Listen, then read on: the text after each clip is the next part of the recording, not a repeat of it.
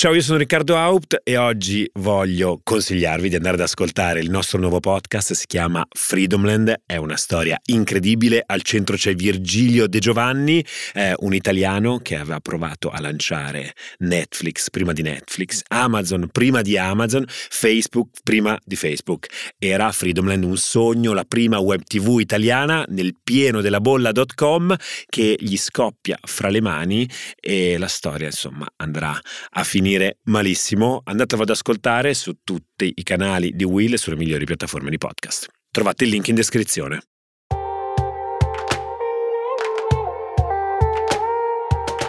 Ciao, io sono Silvia Boccardi, giornalista. E io sono Francesco Rocchetti, segretario generale dell'I S P I. Questo è Globali, il podcast di Will in cui, grazie agli esperti dell'I S P I, diamo gli strumenti per analizzare e orientarci tra scenari internazionali in continuo mutamento. Il mondo cambia in fretta e questo è uno spazio per raccontare e capire il cambiamento.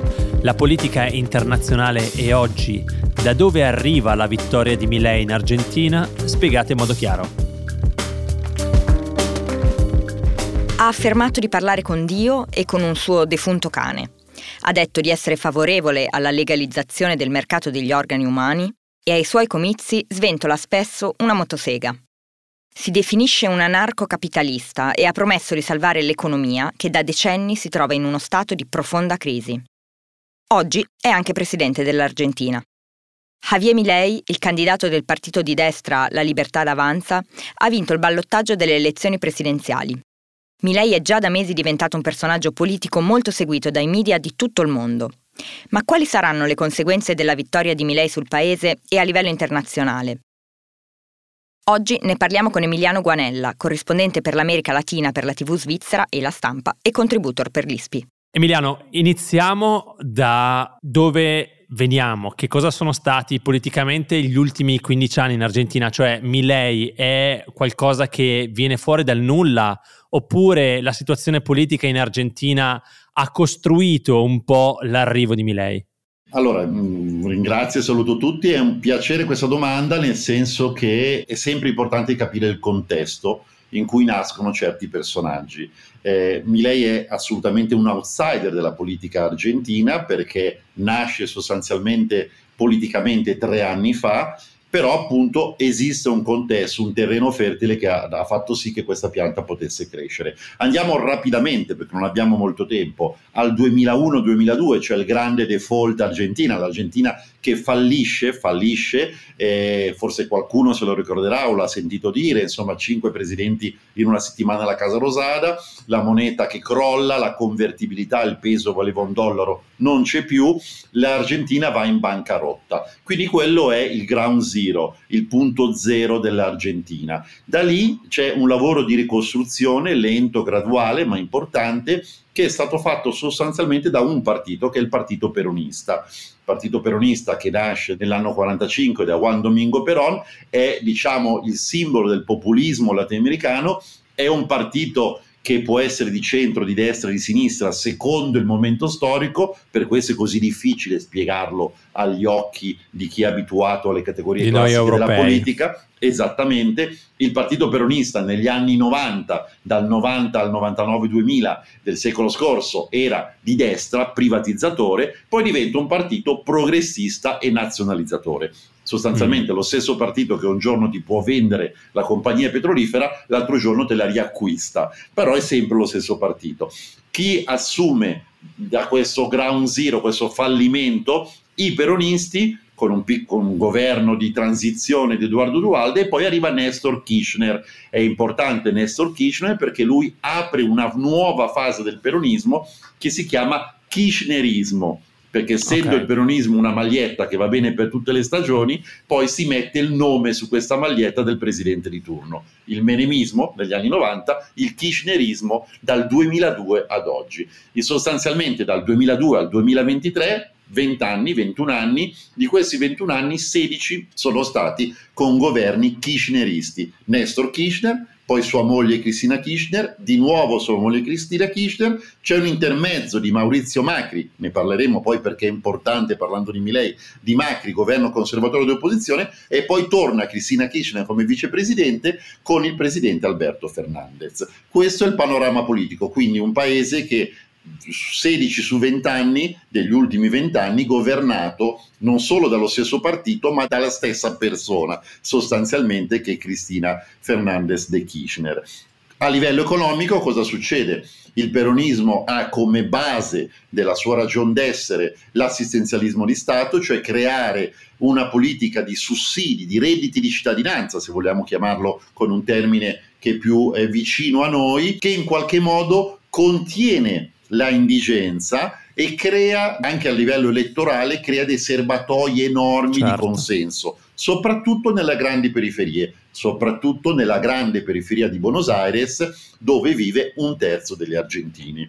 Questo sistema fa sì che eh, in qualche modo si crea un, un meccanismo per cui la metà degli argentini oggi dipende dallo Stato, quarantaquattro quarantacinque milioni di abitanti, diciannove milioni dipendono dallo Stato perché sono o pensionati o lavoratori pubblici, quattro milioni di lavoratori pubblici, quindi un argentino su dieci è un funzionario pubblico, o perché, e qui sono più di eh, dieci milioni, ricevono dei sussidi, sussidi di povertà, sussidi familiari, sussidi per i figli, e quindi siamo già la seconda generazione di argentini che non hanno un lavoro genuino, perché si mantengono grazie a questi redditi di cittadinanza. Questo è un po' il contesto. Che cosa ha provocato a livello macroeconomico e fiscale questo? Che uno Stato che deve, eh, che occupa gran parte delle sue risorse e della sua spesa pubblica per mantenere questa gigantesca mole di famiglie che dipendono dallo Stato,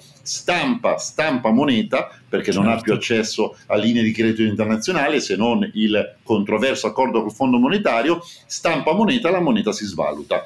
Nell'ultimo anno questa spirale è cresciuta tantissimo perché hanno delle elezioni. In anno di elezioni mi bisogna aumentare sia il valore, più persone possibili, accontentare più persone, quindi aumentare quello che queste famiglie ricevono e addirittura moltiplicare queste reti di cittadinanza. Negli ultimi due mesi di campagna elettorale Sergio Massa, attuale ministro dell'economia, il candidato sconfitto, ha speso l'equivalente del due per cento del P I L nazionale per la campagna elettorale, con una serie di politiche fiscali chiaramente elettoralistiche, aumentando le pensioni, aumentando questi sussidi di cittadinanza e per esempio aumentando anche il limite imponibile, cioè il limite secondo il quale si pagano o non si pagano le tasse. Oggi solo ottocentomila argentini pagano le tasse. Tu paghi le tasse in Argentina oggi se guadagni da tremila euro in su.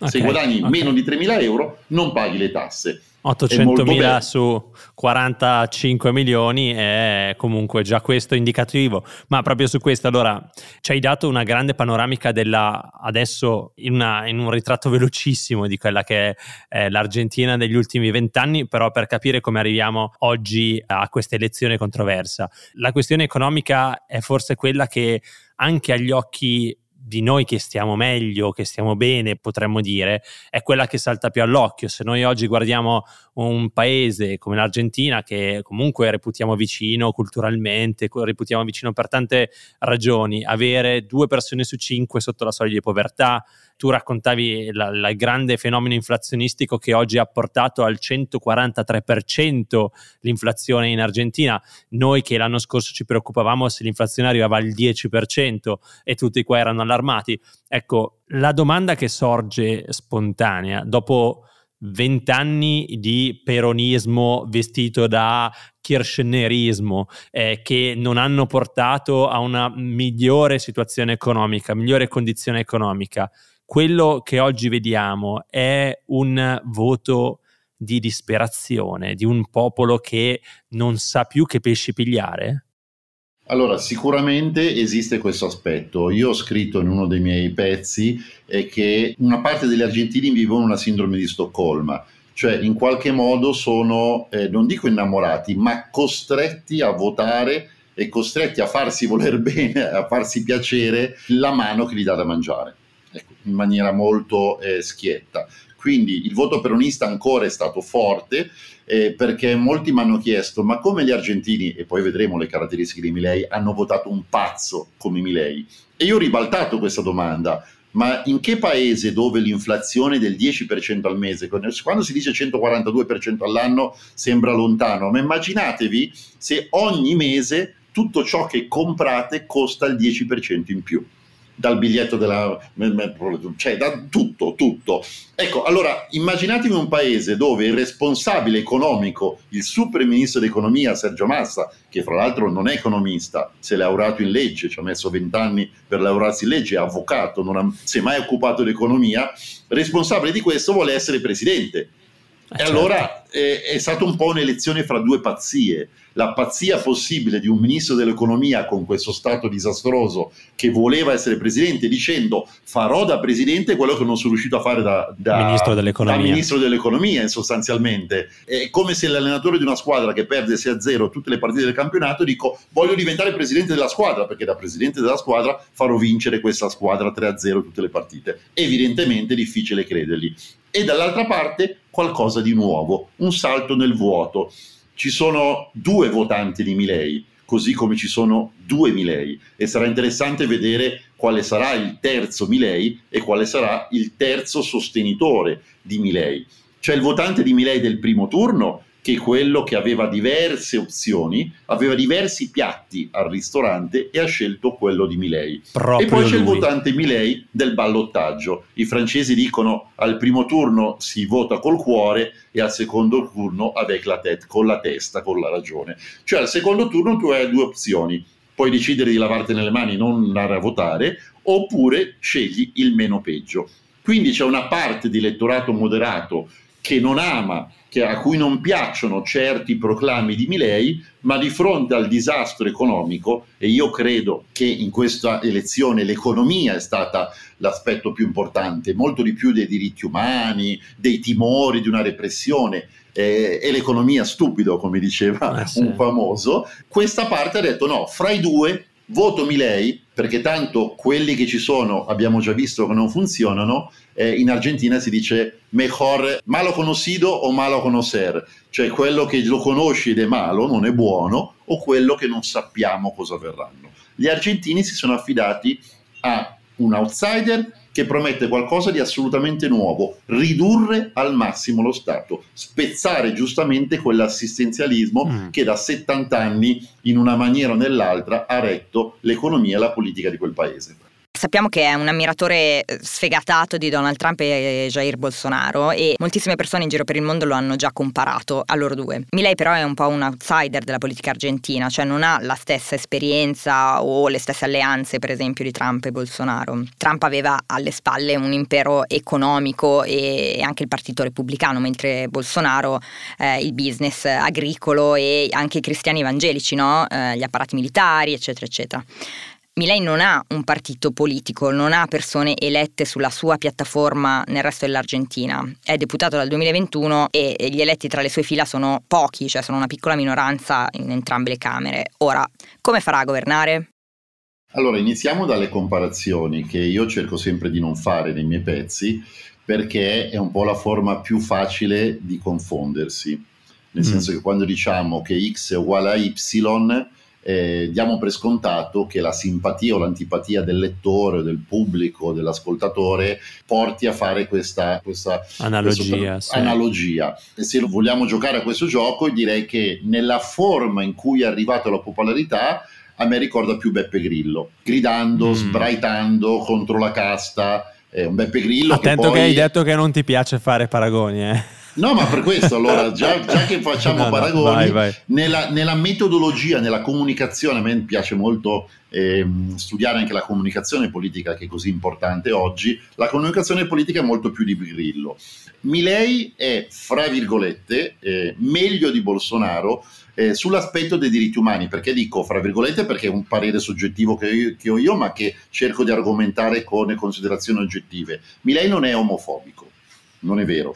Lui ha detto che non ha nulla in contrario, per esempio, del matrimonio fra le persone dello stesso sesso, che in Argentina è in vigore da più di dieci anni. Inciso, l'Argentina non è solo campione del mondo di calcio grazie a Messi, ma l'Argentina negli ultimi vent'anni è diventata campione del mondo dei diritti umani, è l'unico paese mm. al mondo che ha processato, condannato e messo in galera i responsabili della dittatura, ma ha anche avuto una serie di eh, leggi sui diritti civili eh, che per esempio in diversi paesi dell'Europa come l'Italia non ci sono. E, e in Argentina è stato il primo paese dell'America Latina ad avere il matrimonio delle persone dello stesso sesso per legge, Parlamento, mm-hmm. mentre invece qui in Brasile è stata una decisione della Corte Suprema, il Parlamento non si è mai espresso. Milei ha mm-hmm. detto: io non ho nulla incontro che due uomini o due donne possono amarsi, sempre che lo Stato non debba pagare il conto. Il suo nemico okay. è lo Stato. Milei non è razzista, come invece lo è stato eh, Bolsonaro. Di Bolsonaro ricordiamo diverse espressioni sia razziste che omofobiche che misogine. Questo non è, non, non siamo nel Beh, campo anche un po' di, di Trump. Anche un po', anche un po' di Trump. Milei è davvero un outsider, giustamente come hai detto tu Francesco. Trump era l'esponente di uno dei due grandi partiti che dominano la scena politica americana da due secoli, e Bolsonaro aveva dietro di sé delle famiglie politiche, imprenditoriali, economiche molto importanti, militari, conservatori, evangelici, agrobusiness, insomma un quarto del P I L brasiliano, detto così eh, in maniera sommaria. Come farà Milei a governare? Milei, appunto, in questo Milei abbiamo tre Milei. Il Milei uno, per dirla in maniera molto semplice, è quello che gli argentini conoscono più o meno dal duemilaventi ventuno. Perché è diventato famoso Milei? Perché partecipava ai programmi televisivi, talk show argentini. Mm. La televisione argentina è fatta per il novantacinque per cento a Buenos Aires. Ci sono mm. sette canali all news.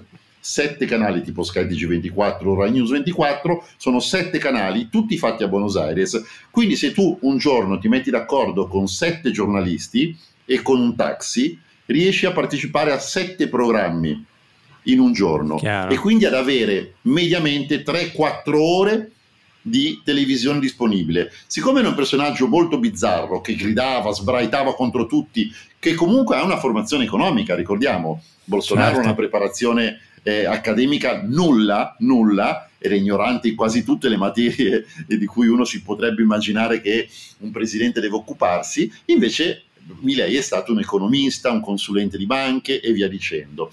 Quindi lui è diventato famoso grazie alla televisione, uno, è diventato un personaggio, ha costruito il personaggio del leone, della motosega contro la casta, e qui il paragone con Grillo, almeno in quello. Il Milei uno è quello che ha detto: non voglio più l'educazione e la salute pubblica, il famoso video in cui toglie gli adesivi dei ministeri, Ministero della Cultura fuori, Ministero della Ricerca fuori, un video che ha bucato. Cosa vuol dire? Che ha è stato virale, è stato visto da milioni di persone, ti piaccia o non ti piaccia, la politica oggi è come il showbiz, devi essere sul pezzo, devi far parlare di te. Il Milei uno è stato fantastico in questo, ed è il Milei che ha preso il trenta per cento dei voti, ma non mm-hmm. vinci col trenta per cento dei voti. Certo. Il Milei due è stato quello dell'ultimo mese, fra il primo turno e il secondo turno, che ha iniziato a non parlare più, non dire non lo faccio, ma non parlare più.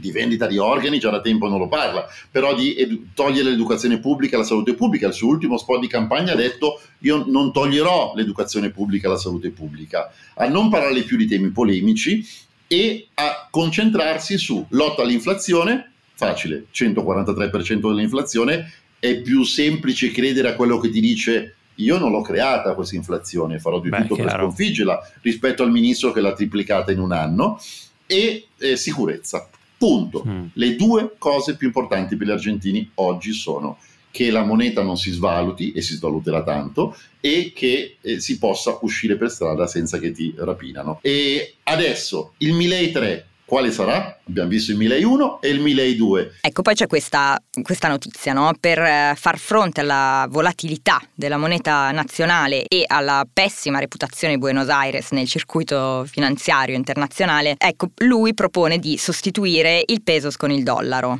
Il peso con il dollaro. Ci spieghi un po' meglio questa cosa?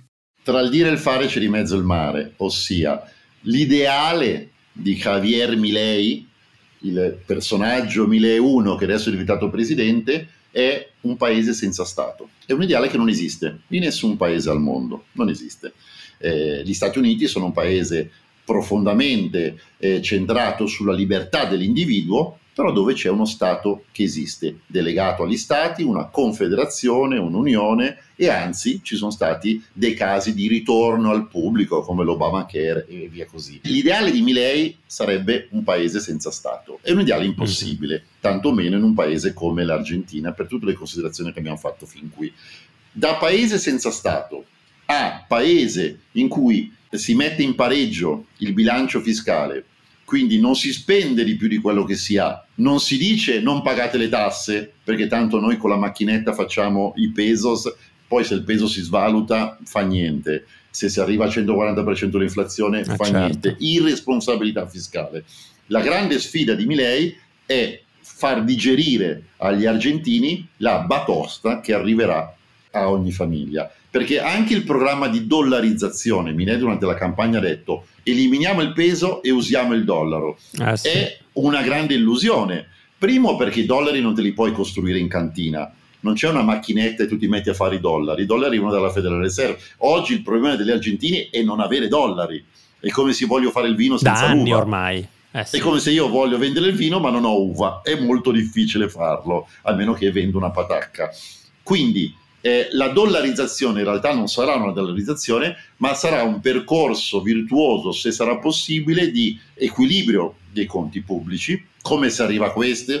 Piano di privatizzazioni, quindi fare cassa, vendere tutto ciò che è pubblico. L'altro giorno ha detto che vuole vendere la radio e televisione pubblica, la RAI. Immaginatevi un presidente del Consiglio che arriva e dice certo. vendiamo la RAI. Beh, probabilmente comunque... milioni di italiani farebbero la ola. eh. uh-huh. No, però abbiamo avuto e conosciamo la privatizzazione, cioè in Italia l'abbiamo fatta, certo non, non vendendo la RAI, ma alcune aziende importantissime sono state vendute anche appunto per eh, ripianare i nostri conti. È qualcosa che noi in Italia abbiamo visto, certo lì la dimensione e la magnitudine sarà diversa, però è chiaro quello che intendo. Ma la cosa divertente di queste privatizzazioni, per ritornare alla prima domanda di questo peronismo che è una maglietta che si mette la cosa, si mette il nome, durante gli anni di Menem è stata privatizzata I P F Aerolíneas Argentina, la compagnia petrolifera. L'Argentina è stato l'unico paese al mondo che ha privatizzato e venduto a stranieri, cioè a Repsol, Spagna, la propria sì. compagnia petrolifera. Eh, capite quanto è importante il petrolio nella geopolitica. Nessun paese che ha petrolio lo vende a stranieri. E Aerolíneas Argentina, l'Alitalia eh, dell'Argentina. Poi Néstor Kirchner le ha nazionalizzate. E adesso Milei le vuole vendere. E quindi abbiamo nel giro di vent'anni una compagnia che è nazionalizzata, poi venduta, poi rinazionalizzata e adesso probabilmente rivenduta. E poi taglio alla spesa pubblica vuol dire anche eliminare ministeri, da diciotto passeranno otto, andare a trovare, in Argentina c'è un'espressione bellissima che è gnocchi. Quando una persona dice tu sei un gnocchi, perché in Argentina c'è la tradizione di mangiare gli gnocchi il ventinove di ogni mese. È una tradizione mm. che deriva dagli emigranti, perché a fine mese non ci sono più soldi, quindi cosa si fa? Farina e gnocchi.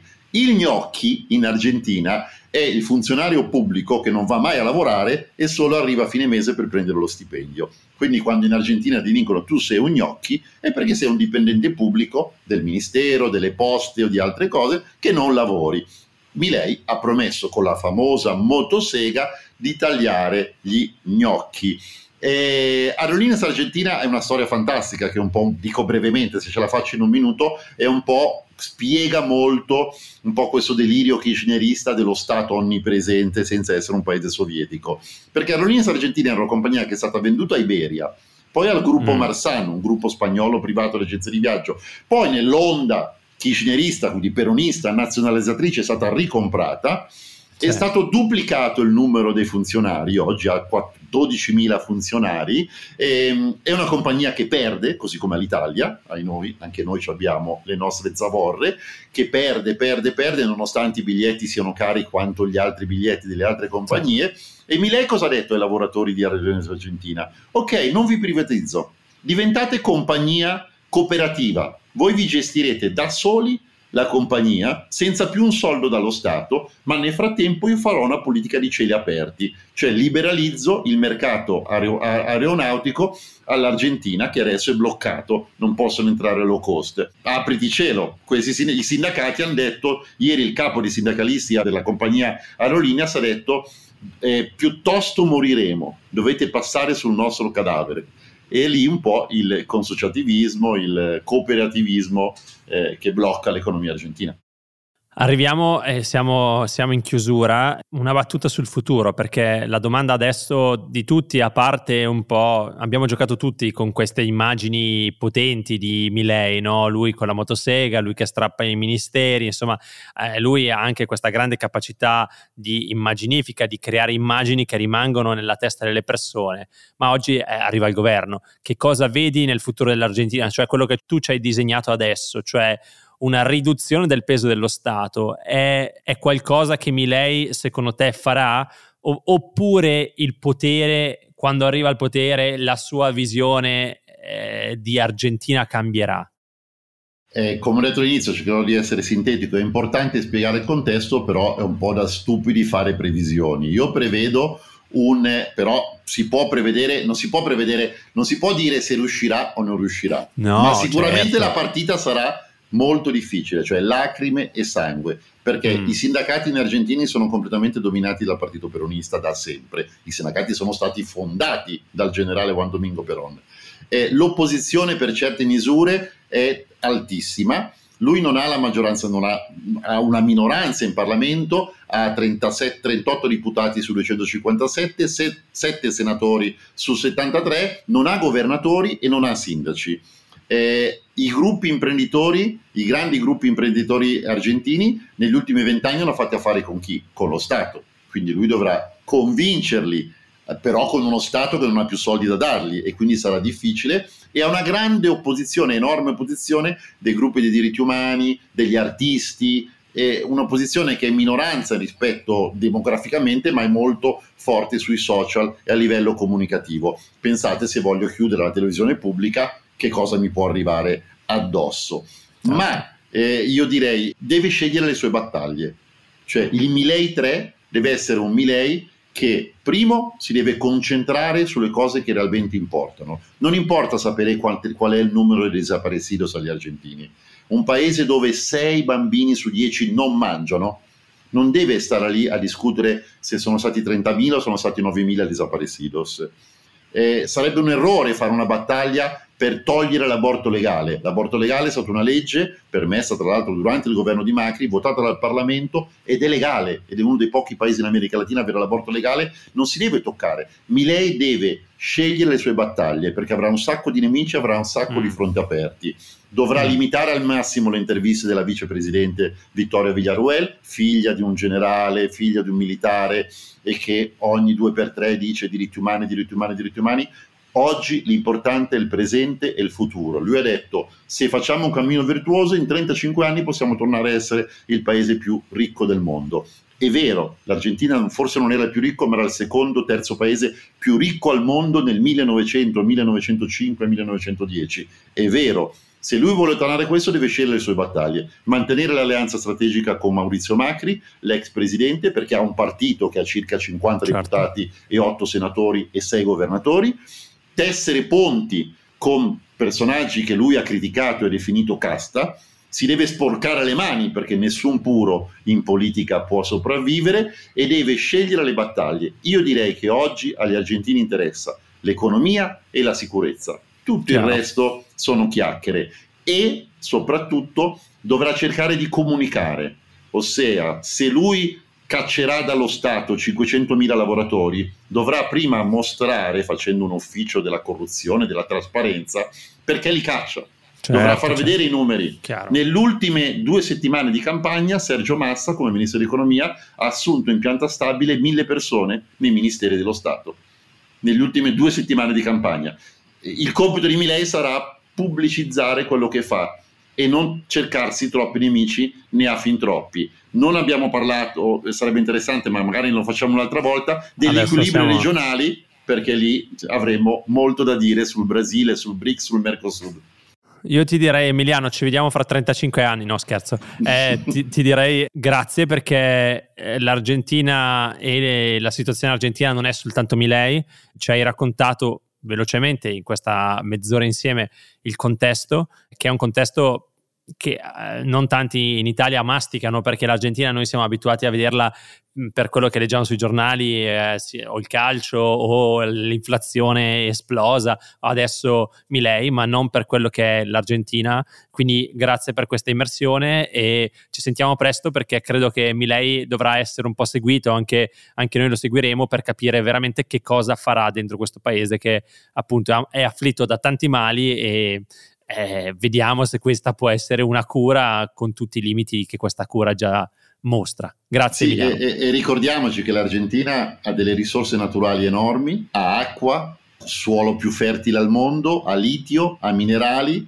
L'Argentina ha il livello di istruzione ancora oggi più alto dell'America Latina, il livello di conoscenza inglese più alto dell'America Latina, è l'unico paese latinoamericano che ha avuto cinque premi Nobel. Insomma, è un paese che ha salvato dalla fame milioni di nostri connazionali un secolo fa. Se la scommessa di Milei andasse bene, l'Argentina può essere, non dico una potenza, però un grande paese, non più in via di sviluppo, però un grande paese davvero del G venti, non come lo è ora. Grazie Emiliano, grazie.